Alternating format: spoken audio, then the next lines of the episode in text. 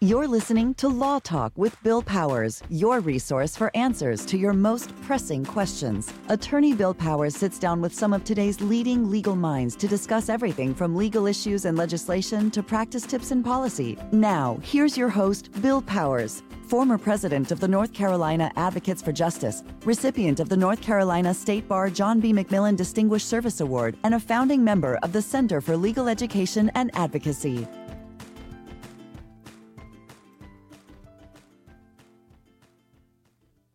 The legal profession, that being pleading the cause of another, has its origins in both Greek and Roman history. The first people in society who might best be called lawyers were likely orators in ancient Greece and Athens.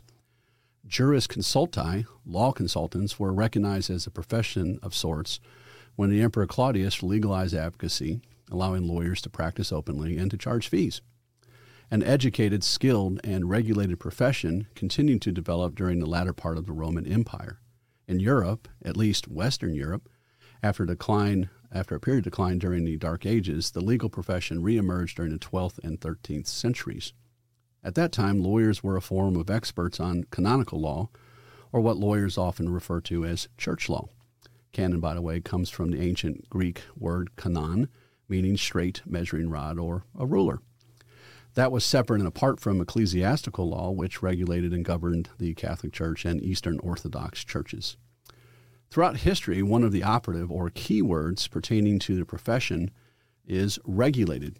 There's a reason for that. People place their trust in lawyers.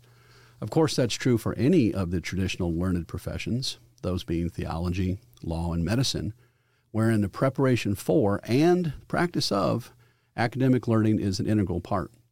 The same remains true today in North Carolina. It takes the form of the North Carolina State Bar. The State Bar was created in 1933 by the North Carolina General Assembly. It is a government agency responsible for the regulation of the profession of law in North Carolina. Presently, there are more than 31,000 licensed attorneys in North Carolina, 25,000 or so who reside and practice within North Carolina. Although, to be fair, not all lawyers are engaged in the daily practice of law. Some of the stated objectives of the State Bar include the protection of our justice system and the public. The State Bar is governed by a 61-member council, what we lawyers refer to as the State Bar Council. State Bar counselors are also counselors, but we'll get into that later, I'm sure. That council is elected by lawyers in their home communities. There are also non-lawyer and public interest members on the State Bar Council. Those people are appointed by, I think, the governor of North Carolina and possibly other elected officials. State Bar daily duties include things such as promoting the competency of lawyers and paralegals, adopting the code of ethics for lawyers known as the Rules of Professional Conduct, or what we say is RPCs, counseling lawyers on how to follow those rules, resolving fee disputes between lawyers and clients, and preventing the practice of law by people who are not licensed. Today in Law Talk, we're joined by attorney Brian Oten. Mr. Oten is the Director for Ethics and Special Programs at the North Carolina State Bar. He is Chief Ethics Counsel to the State Bar Council. Brian also serves as the Executive Director for the North Carolina State Bar Board of Legal Specialization, which administers 14 legal certification programs in North Carolina. He obtained his Juris Doctorate from the University of North Carolina School of Law and also attended UNC for undergrad, receiving his BA in Political Science. Brian also has some background experience in journalism, which I hope he'll maybe talk about a little bit later today. He began his legal career in 2005 as a law clerk for the Supreme Court of North Carolina, Justice Brady. He thereafter moved in 2006 to clerk for Judge Lacey Thornburg for the Western District Court for the Western District of North Carolina, United States District Court for the Western District Court of North Carolina. In case y'all don't know any better, both of those are a big deal. Brian has substantial experience litigating disciplinary hearings and managing complex grievance matters as deputy counsel for the North Carolina State Bar. He has also served as an adjunct law professor at Campbell Law School and at Chapel Hill. He's also a frequent guest lecturer at North Carolina State University. He teaches a lot of continuing legal education for lawyers in North Carolina. And I think personally one of the more interesting things about Brian is his wife, who received her Ph.D. doctorate at NC State and is now a professor at State, I think, in forest health and entomology. Not etymology, but entomology. That's right. which means she studies trees and bugs and likely how those bugs affect trees, which, as you likely understand, is pretty important in the Pine State. So, Brian, welcome. It's an honor and privilege to have you here today. Bill, thank you for having me. I was looking forward to this conversation. It's truly an honor to have you here. I got to be honest with you. I do my best to do some background on people, and you were a tough nut to crack and find your information on. But what I found was really quite impressive. Anything you want to correct or amend or add that I got wrong? Or? No, you got all right, and you hit all the embarrassing stuff. So I appreciate that. Well, let's kind of jump into this a little bit, and let me ask you what you do for a living, and how did you get there? So, I'm serving as the chief ethics counsel for the state bar, and I have to say, in law school, I did not think that I was going to be in the field of professional responsibility. I took professional responsibility just like every other law student. Thought it was interesting, but it didn't jump out at me as this is what I want to do. I wanted to give litigation a try. I realized that what my goal was in law school and just getting into the practice of law was to connect with people. And I had no idea that the opening that appeared at the North Carolina State Bar in 2007 that I applied to, and just kind of on a whim, truly, you talk about that most interesting part of me, my wife, she was looking to get her doctorate at NC State. I was looking to move back from Asheville to Raleigh. The State Bar had an opening, and I thought that I was going to be at the bar for just a year or two, and then move on to private practice. But I found a way to be involved in the legal profession, a way to practice law that was incredibly challenging. It was diverse. It was very rewarding because of the way that you connect with the individuals, whether you're talking about the folks that were filing the complaint and the issues that they were facing, or the lawyers who were responding to a complaint. There was, I guess I'd almost call it an opportunity to bring some calm to the chaos and see if we can get everybody moved on, including that lawyer who may actually need a timeout for a little bit, but they can come back from that in a better position to get back out there and serve the people of the state. And I think we have a fair number of law students that listen or maybe younger or less seasoned lawyers, probably a better way of saying it. When you go to law school, ordinarily you're looking big picture. I want to be an attorney. Right. And you may have certain ideas of areas you want to go into, and there tend to be tracks. I went to Campbell. Right. And so we had a track where there was civil versus criminal. Some people knew they wanted to do PI law. Some people Right. knew they wanted to prosecute for the state. Some people knew they wanted to do family law. You don't really have a track for state bar counsel attorney. No, you don't. No, I thought that I was going to do criminal law. I did the criminal clinic at UNC, and that's where I found out I cannot be a criminal lawyer. I just took it so personally and realized that I was holding on to everything about the folks, the kids that I was representing, and just already felt like, oh my goodness, this is not going to be good for me in the future if I go down this path. What do I do? Right. Wise choice, by the way. I've been doing this since 92, and there are days I wish I had an answer for that dilemma. Right. So you said you wanted to go into litigation. You thought maybe in criminal defense. And do you know why you even went to law school? I mean, was that something? Yeah. I go back to high school. There was a course I took my senior year that was, if I'm remembering correctly, it was titled American Problems in the Law. It was basically a survey course of the Bill of Rights. And the teacher was just, you're going over this with high school students. So you're going through a very surface level of the freedom of speech, the freedom of religion, the Second Amendment. Of course, as I'm talking about this, I'm thinking of a memory that definitely would not happen today where the teacher actually brought in firearms, unloaded, but brought in firearms to the classroom so we could hold them and see, what is it to have a firearm? I just remember thinking this is a lot heavier than I thought it would be, but that certainly wouldn't pass today. But we went over all those different kind of core rights, and that just intrigued me. This idea that the law is this kind of societal contract that we're all trying to find the balance on. You're striving for balance and, you know, coming up woefully short in a lot of ways. But just this notion that something is supposed to bind us all together, understanding and appreciating the gray areas, recognizing the areas for advocacy. And I think that was my first exposure to just the general idea of government, in a kind of more meaningful way and the idea of law. So it just kind of stuck with me. I carried that into undergrad. And I took a class on criminal law from a lawyer who was an adjunct professor herself. And that's where I think it really kind of became a real thing to me that I wanted to go to law school and just kind of started pursuing that path.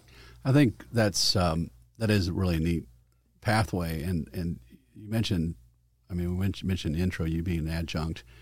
A lot of lawyers do that, and it's a type of service. You don't tend to make... Right. No offense. You don't make a whole lot of money as an adjunct or lecturing. And you do it because you believe in the law. You believe in that social contract. You believe in the duty. To use the quote, too much is given, much is expected. You're expected to give back. Right. And it's always just been kind of something that stuck out to me that I benefited from so many individuals who are willing to give their time and their knowledge, and just to respond to a curious kid's question, and I'm so appreciative of that, and I feel like it is a part of this cycle that I want to get out there. I'd love to get into the adjunct position, and very happy that I've been doing that for over a decade now, and just the chance to whether we're talking about mentoring individuals or just talking one-on-one with a student who's thinking about law school and giving my thoughts. I guess I'm one of those, I hope it's not terribly rare, but one of those folks that would go back and do it all over again. I hear so many times people say, I wish I could have gone to something other than law school. I tell people, go to dentistry school, go to HVAC school. I'd do law school again. I loved it. I wouldn't change a thing. I think you're in the minority. If I've read the statistics, right. And I don't say that to dissuade anybody or discourage anyone. I do say it to encourage people to think carefully about the decision. It is a major decision now, given the cost. Right. Some of these law students are pumping out the equivalent of a house in educational costs. Chapel Hill was, at one time, I don't know, it's still the case, was one of the most affordable in the country. Right. Both undergraduate and law school. I graduated NC State. Almost went to Carolina, but I think my first tuition bill, I found it not that long ago, was under $400 for a semester, not to include housing or anything. Yeah. So, I'll add, just kind of my experience. I remember when I was choosing, I'm originally from the suburbs of Chicago, and I'm choosing where to go. And somebody had told me, you got to check out UNC. I was just talking about what I wanted in a college experience. And a kid from my high school was from North Carolina, and he was saying, check out UNC, check out Duke. Duke was out of the question because it was too expensive. But at the time, UNC, for an out-of-state student, cost the same as attending the University of Illinois as an in-state student. Right. And so suddenly it became an idea that was more realistic, not to mention – I have to say I'm a sucker for advertising, and since, 1984, before every Chicago Bulls game, I kept on hearing, from North Carolina, and just that's where Jordan went. I didn't know much about the school, until I applied and was fortunate enough to get in and made the big jump, moved 14 hours away, and I'm lucky to say that I'm still here.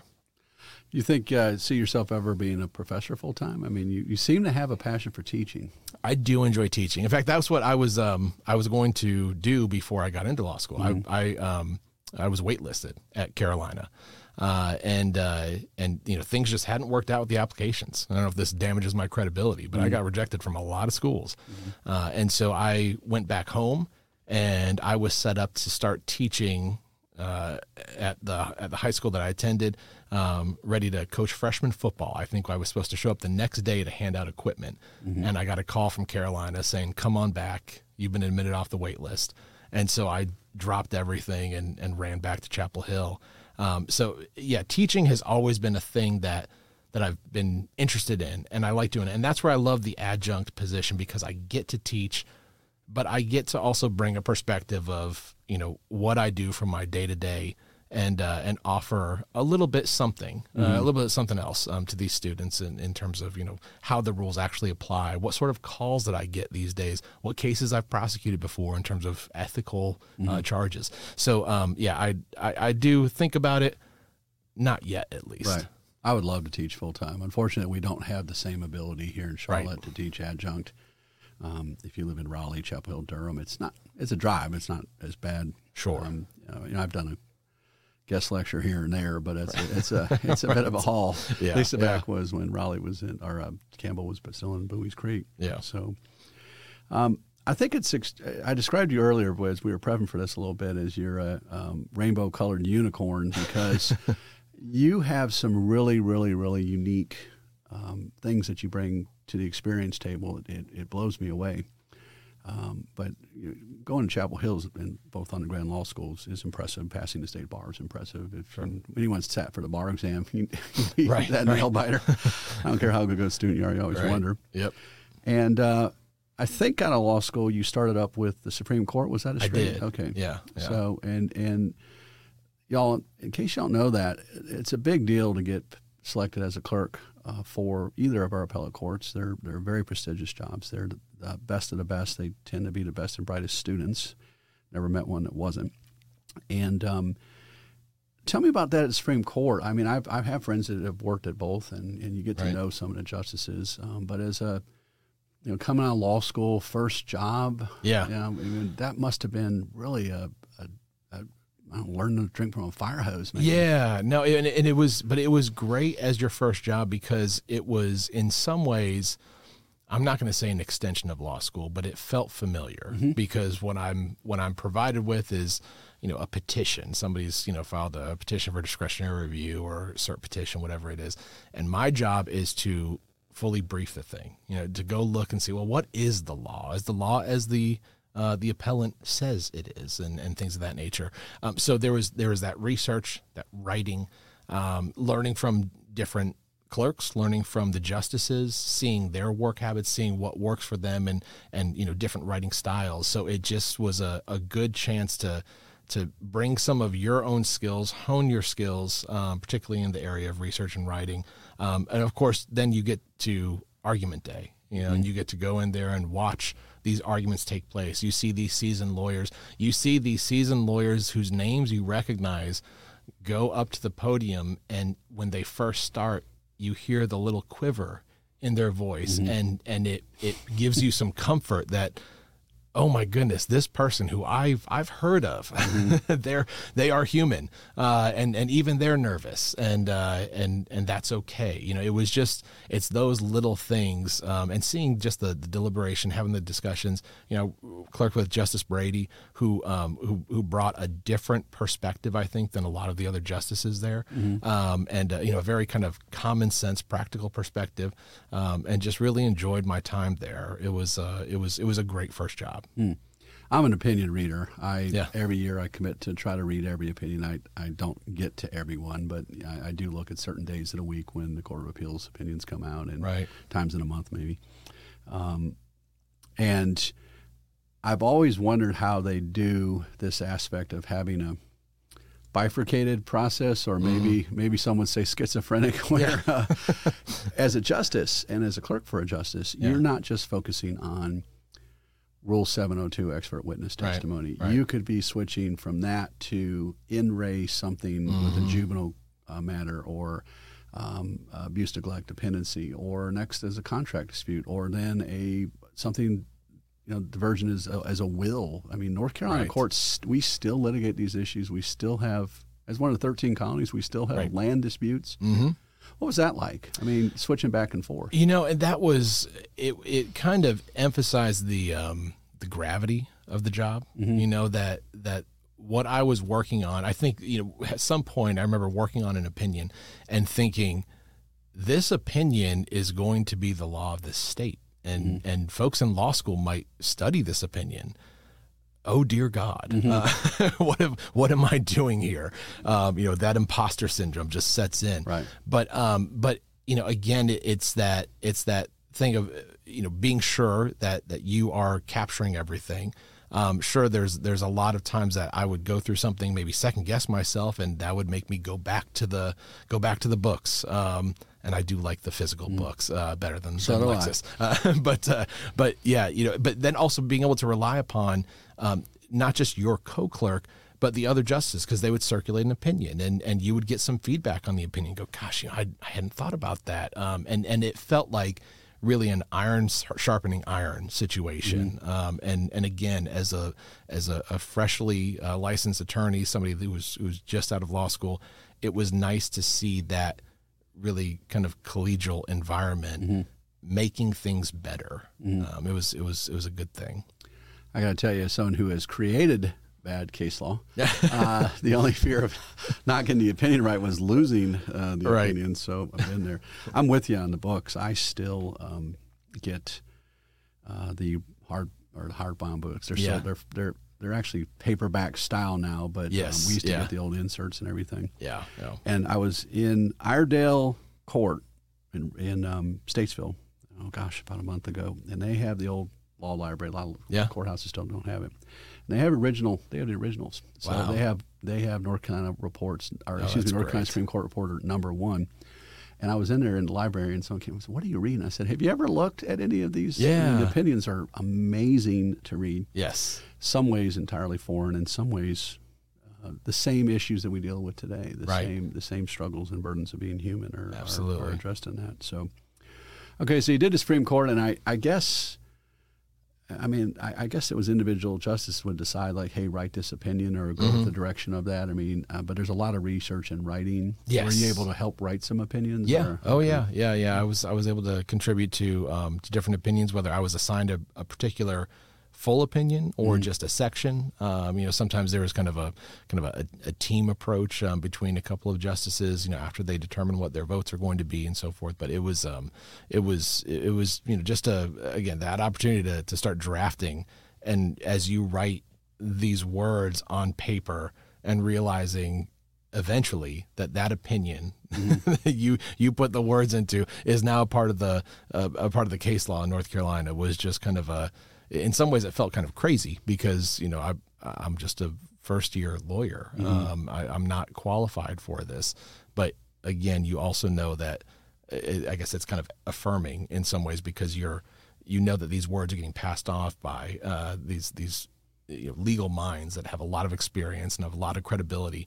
And if they say that, yes, this looks good, you can trust that it looks good. Mm-hmm. So it was more than just pure curiam. No, there was definitely some debate. So let's your next job, you transition to still law, still learned academia, right? In my mind, Western District Court of the United States of America. Maybe we can break that down a little bit. Explain to people that we have. A system of justice in North Carolina that is state courts and federal courts. Right. And you shifted essentially from the state court program where you're analyzing state court law, North Carolina general statutes, North Carolina precedents, things like that. Right. And switching to something similar but different. Totally different in some ways. And you go from a state appellate court to suddenly the federal trial court.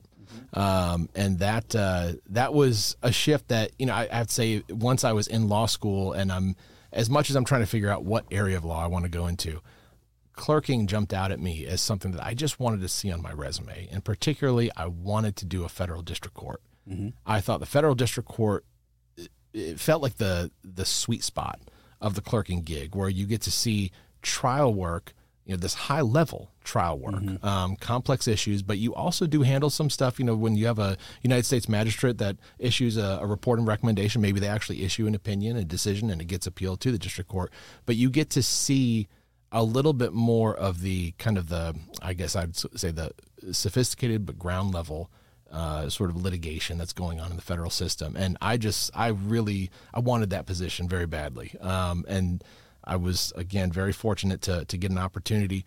Very different set of law. Of course, there are some state issues that came through. But that's where I got to see a number of just fantastic lawyers that came through. I remember there was a case with Asheville attorney Sean Devereaux, who did just a fantastic job. I remember just feeling captivated by his presentation, his demeanor with the jury and all that. I mean, it was just one of those great learning moments. There was another trial, there was a civil trial where we had to go out to Bryson City. They used to have the federal court out there. Oh, yeah. And Forrest Farrell, Judge Forrest Farrell, was going up against Gray Wilson, two lawyers who eventually were on the State Bar Council. When I moved over to the State Bar, I saw both of them and, eventually ran into them, and they kind of all looked at me like, you were that kid that was sitting up at the front of that trial. But seeing that level of lawyering in those very difficult issues was truly, I mean, you talk about that learning experience. I loved my time with the district court and learned from Judge Thornburg. Was fantastic. And it was a combination of his perspective. I remember having a case, I forget exactly what it was. I think it was a trademark or it was some intellectual property case. And I thought I had the law nailed down on it and suggested that he rule a particular way. And he asked me this question, essentially kind of, well, what happens if I rule this way? Not so much, who wins and who loses, but what's the impact? What happens to? I think it dealt with something with house designs or something that somebody basically infringed on someone's copyright designs, and it was. And he starts asking, all right, so if we tell these folks they've infringed the copyright and they need to tear these houses down, what happens to the contractors and the subcontractors that have already started building this stuff? What happens to kind of the ripple effect of this decision? And realize that in that way, I had not considered that, and my decision would have been disastrous for a number of people, even though I thought legally it might have been correct. So he crafted a different resolution, still articulating the law, but what's the impact of it? And that was such a moment that I still remember of just, my goodness, I'm not considering everything. Right. And everything that we do, every opinion, just a conversation that we have on the street that day, there's a ripple effect. And I kind of took that with me the rest of the time. And I also have to add with Judge Thornburg, we were in the middle of a trial one time, and he called for a recess and looked over at me. I was sitting at the clerk's table, and he kind of just waves me over and, to come back in chambers.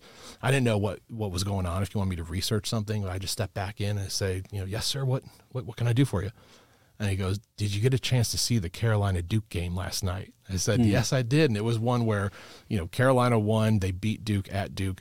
And I think J.J. Redick had been playing, and he cried or whatever afterwards. And he said, I was just so tickled to see J.J. Redick cry. And then he walked right back out and went back on the bench. And that's all he wanted to do. And I just thought, this is fantastic. I love this job.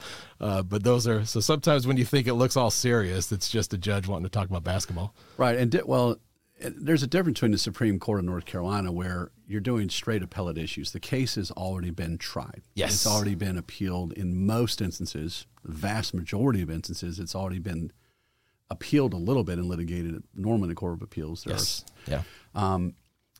A few exceptions, I'm sure. But federal district court is a district court trial. Yes. And, y'all, it's for students. There's a reason we say don't make a federal case of it. If it's a federal case, it's a big deal. And there are different steps. There are magistrate judges that handle a lot of matters in district court. And Western District, North Carolina, is huge. Yes. It is huge. It goes from Charlotte out to basically Tennessee.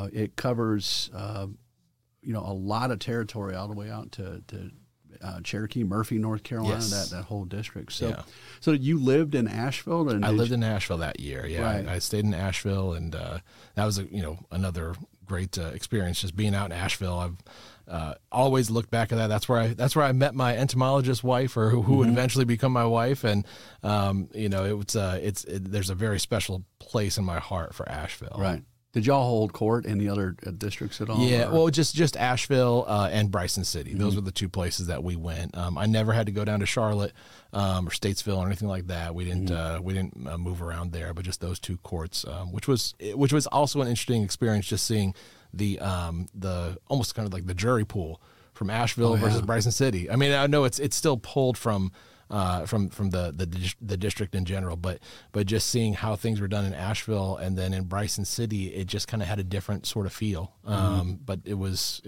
great. So you did that for what? That was for 1 year. 1 year. Yeah. And then is that when you went with the state bar? Yeah. Or? Yeah. That's when there was an opening at the state bar. I applied. I was looking at private practice, but, there is, I don't know, I guess that's one of those things that I've always been kind of more inclined towards a government job, because I see it perhaps naively as working for the collective good, for the common good, working for the people. And private practice was one of those things that, you know, I thought maybe I could give a try here or there, but this would be, you know, just kind of the stepping stone, get back to Raleigh, get some experience. I could tell in the interview process that I was going to get some trial experience pretty quickly, and thought that'd be a good thing. And, but like I said, I never intended it to become a career. Right. Let's talk about a state bar a little bit, because you wear several different hats, and, I don't think a lot of lawyers really understand it's state bar counselor versus counselor. Right. See, so the counsel versus sellor. In court, they regularly call us counselor, meaning the advocate.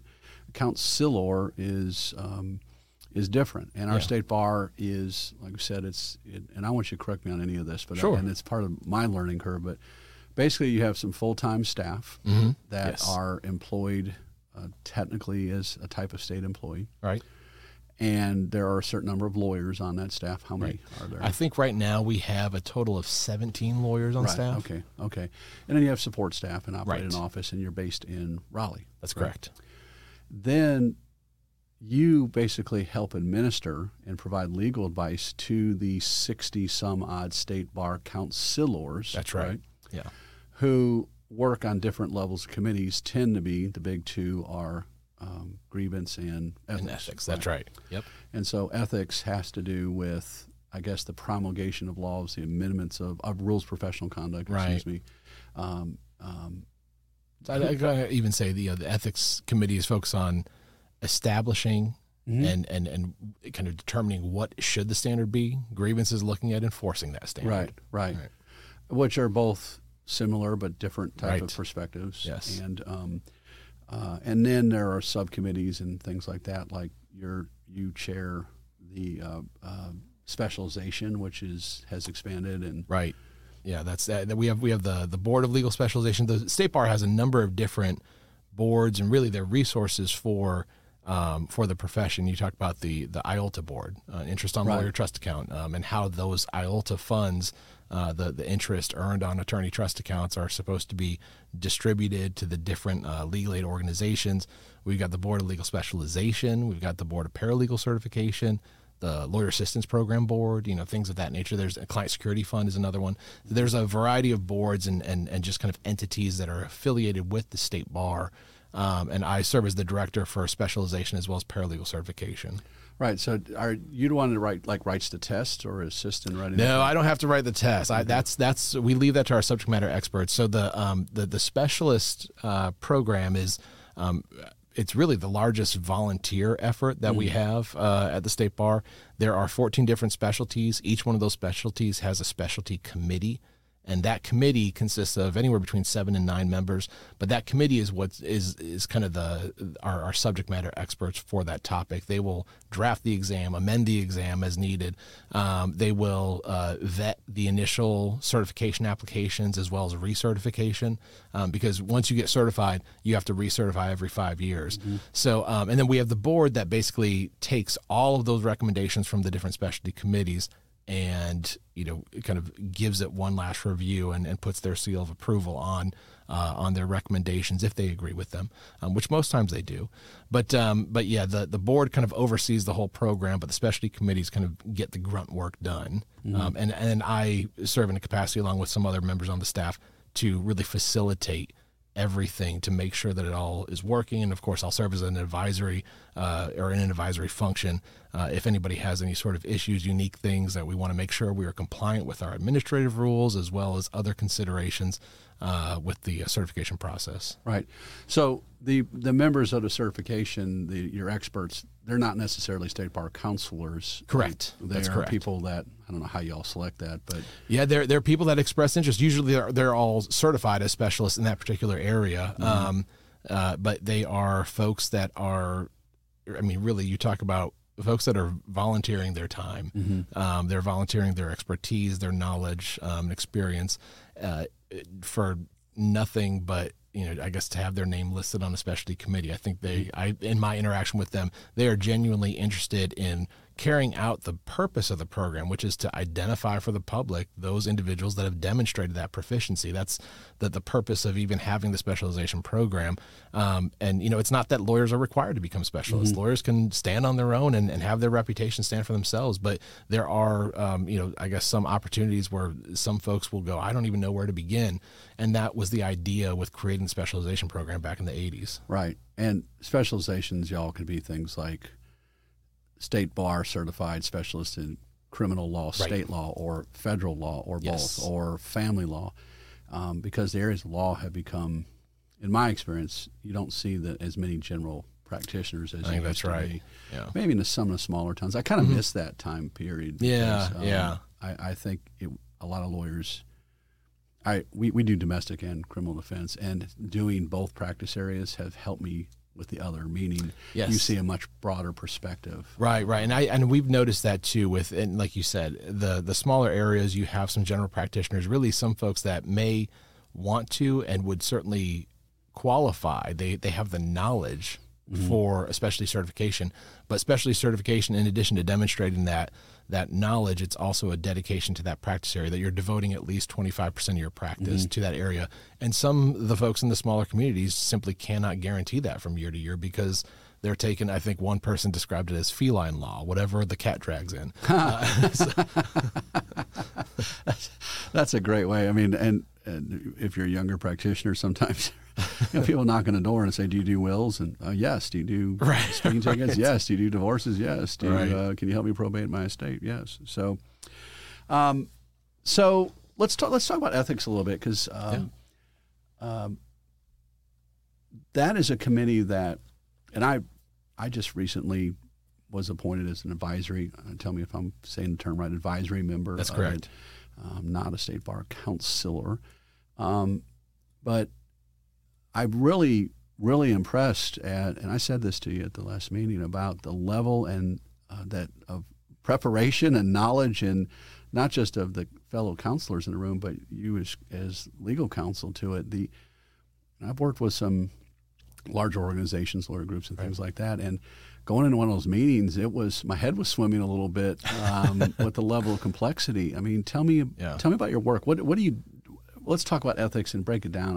I want you to kind of explain how you view it from your side. Yeah, so it's it's some thick material, but you know we have an ethics process at the state bar where, for one, anybody who's listening who's a lawyer out there, if you ever find yourself in a situation where you don't know what to do with a particular ethical issue, a client comes in and you don't know, do I really have a conflict with this person? Or, you know, you're in the middle of a trial and you get the sense that your client's about to take the stand and lie, and you don't know if you're allowed to put that person on the stand when you know they're going to lie.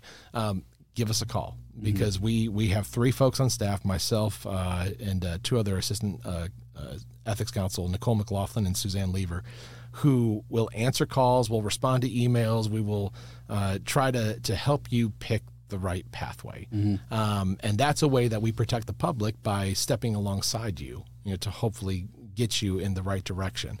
And a lot of times, frankly, I take calls where, maybe the answer is apparent, but you just want to talk it out. that's okay too, because sometimes we just need to talk out the issue. But we will get all these calls in, and that's kind of our day-to-day. But from those calls, we will sometimes get a specific request for a formal ethics opinion where somebody says, you know, I appreciate your advice here, but I'd like to see that in writing. We may also see that, you know, a particular question is presented to us and, you know, lo and behold, we start talking and there's been 5 other calls on that topic over the course of the past 2 weeks. We realize there's an opportunity to educate and to offer some guidance here. So that's what kind of spurns those formal ethics opinions. And we go to the ethics committee. The ethics committee, like you said, is one of the 2 large committees of the State Bar Council, the other being grievance. And this ethics committee engages in this high-level discussion of what do the rules say?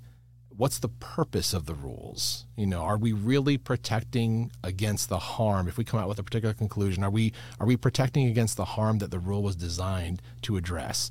And to really kind of determine, you know, if we are, is this the right way to do it? Is it too broad? Is it too narrow? Is this really helpful to lawyers? And maybe even, is the rule in need of some sort of updating? Maybe it's just an older rule that hasn't been touched for 30 years, and it's time to reimagine that. So it can go in all different ways, all different directions. And I think that's part of, I feel like part of our job as staff and my job to advise folks of, you know, kind of what the room looks like. You know, what do other jurisdictions say on this particular topic? What are the different possibilities in drawing a conclusion, and what could the ripple effect be, again, of a particular decision? So yeah, it can go in all different ways, but I will always say that, you know, your impression was spot on with just kind of the level of discussion and the thoughtfulness that folks bring to the table. You've got folks that are taking away from their practice. You know, they're coming to Raleigh to sit around a table and talk about really nerdy issues, but at the same time, and I say that kind of jokingly, but they're important issues. You know, they are important to the profession. They're important to the public. And I always challenge folks if some people kind of, you know, hear some of the conversation, especially those on the grievance committee, they'll hear about some of the debate that goes on and think, oh goodness, you guys are trying to just, you know, talk about things. You're trying to decide how many angels dance on the head of a pin. But I dare folks to not have an opinion, because at the end of the day, we're all lawyers. We all chose this profession, and we do have opinions. And that's the thoughtfulness that I always appreciate coming from that committee. It is not a rubber stamp committee.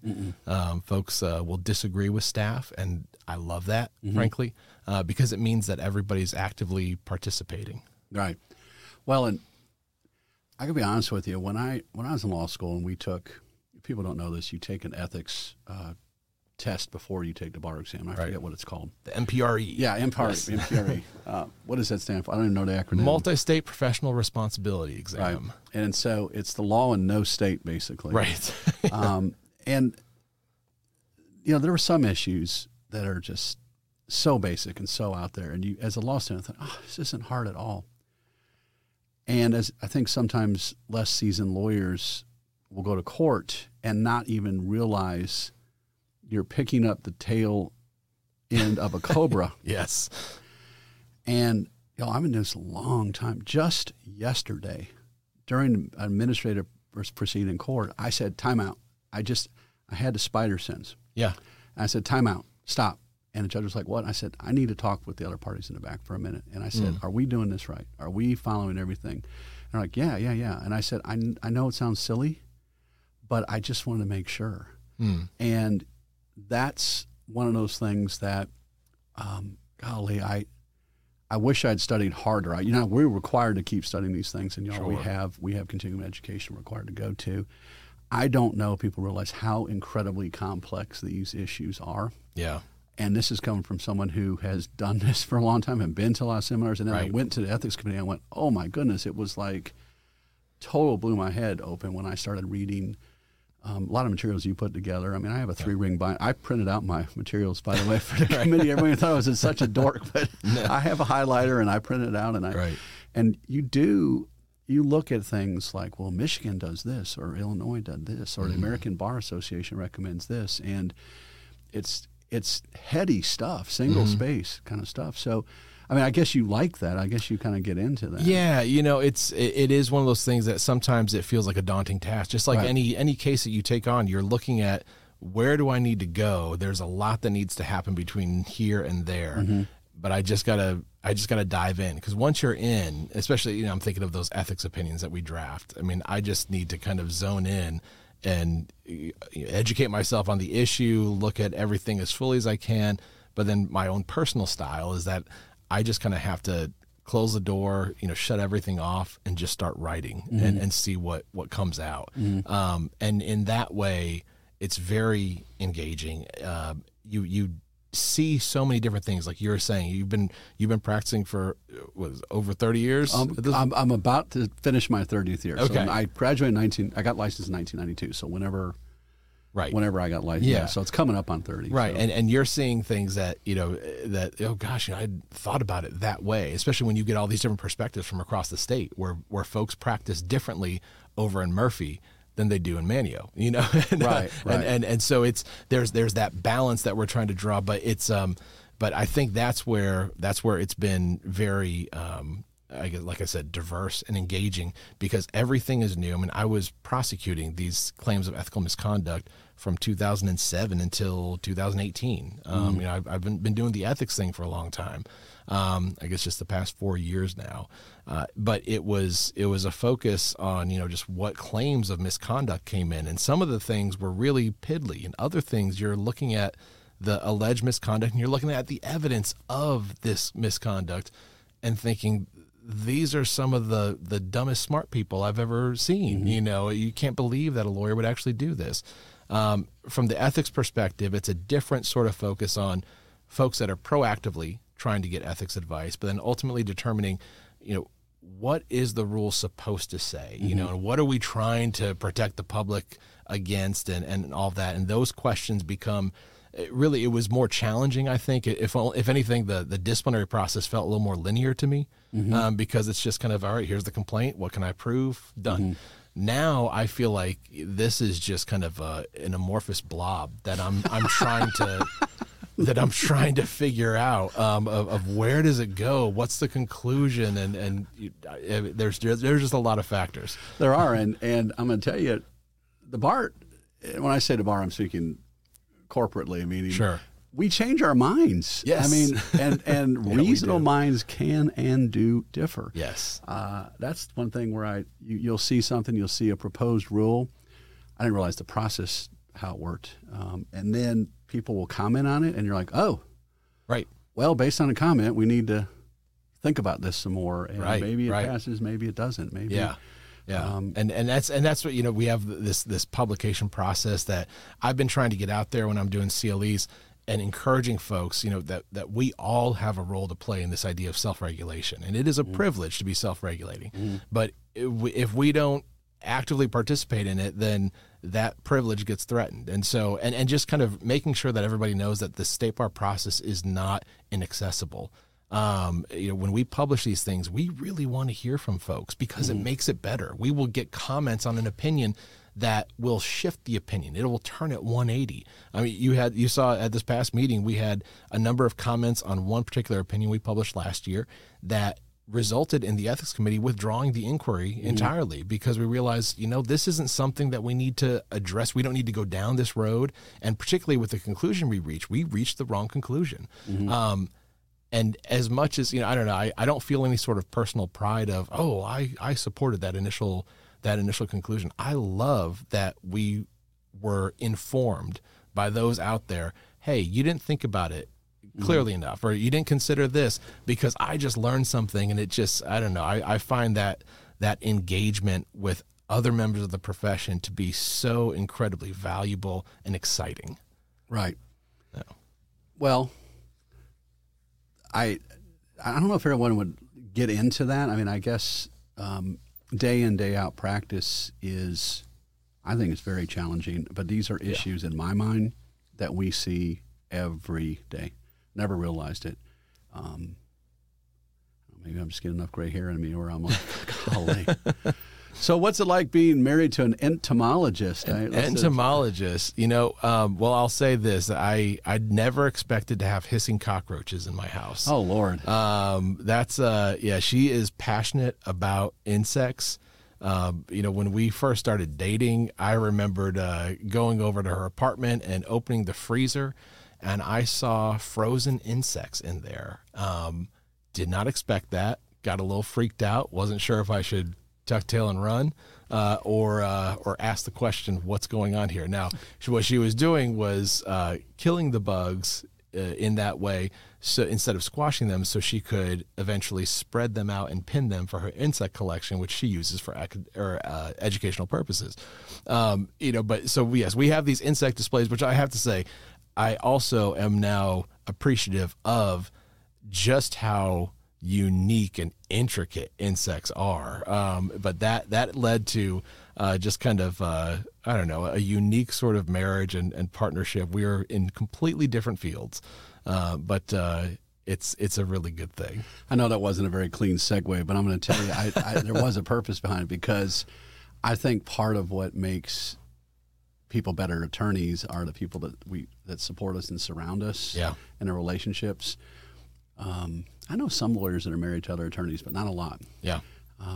But having a completely different, desperate type of job is, I think, must be interesting. And that subject just interests me. Well, yeah, and you know, and I have to say that's one of those things I feel very much like the not cool part of the relationship, because you know my day-to-day job is sitting at a desk, writing ethics opinions, answering calls, and you know, which is an engaging thing. I love it. But she's out hopping logs with a chainsaw, right? And taking a kayak down the river looking for invasive species. She'll send me pictures of this is my office for the day. And you can imagine when I when she comes with me to the state bar dinners, then she's a bit of a hit because everybody's got an insect question. Right. So they all find, oh, there's Kelly. It's time to go talk to her. And, you know, I saw this picture. I took this picture of a bug that was on this plant. What is this? And, of course, you know, that's kind of the impressive thing. She always has an answer. Well, and I help my daughter with some of her, or learn some of her materials and help her like a study partner. And I couldn't believe how much materials they had to know about a different, you know, not just how many legs were on whatever species, but what type of trees do they affect? And it goes from a hardwood to a pine to hardwood to, it's like, oh my goodness. See, that's the stuff that gives me anxiety, frankly. when she starts talking about how this little tiny insect that came over from Asia because, you know, somebody ordered such and such piece of furniture, and it just kind of, you know, hopped a ride and now the impact that it has in devastating trees that are not used to that thing. Right. It's just, oh yeah, that's the lantern moth. Right. That's not my field. Right. Well, and I, you've been so gracious with time. We've gone over substantially, but I do want to thank you so much. And I hope we can do this in the future again. If anyone has topics of conversation, questions, would like to be a guest on Law Talk, you can contact me at lawtalkwithbillpowers@gmail.com. Also give you a telephone number at my main office, 704-342-4357, 704-342-4357. If you need to reach Mr. Oten at North Carolina State Bar, I think you can do that pretty easily. As a warning, the State Bar is not the same thing as the Bar Association. Yes, thank you for saying that. And I figure I'd give a plug for that. And is it NC... What's your website? Our website is ncbar.gov. Okay, well, thank you so much for your time. Thank you, Bill. Thanks for listeners to Law Talk. You've been listening to Law Talk with Bill Powers, your resource for legal issues and legislation, practice tips, professionalism, and policy discussions. Want to talk to Bill Powers? Call 704-342-HELP. That's 704-342-4357. Law Talk with Bill Powers is an educational resource only. The information presented does not constitute legal advice and is not a substitute for consulting with an attorney. Every situation is unique. Therefore, you should always consult with a licensed attorney before making any legal decision.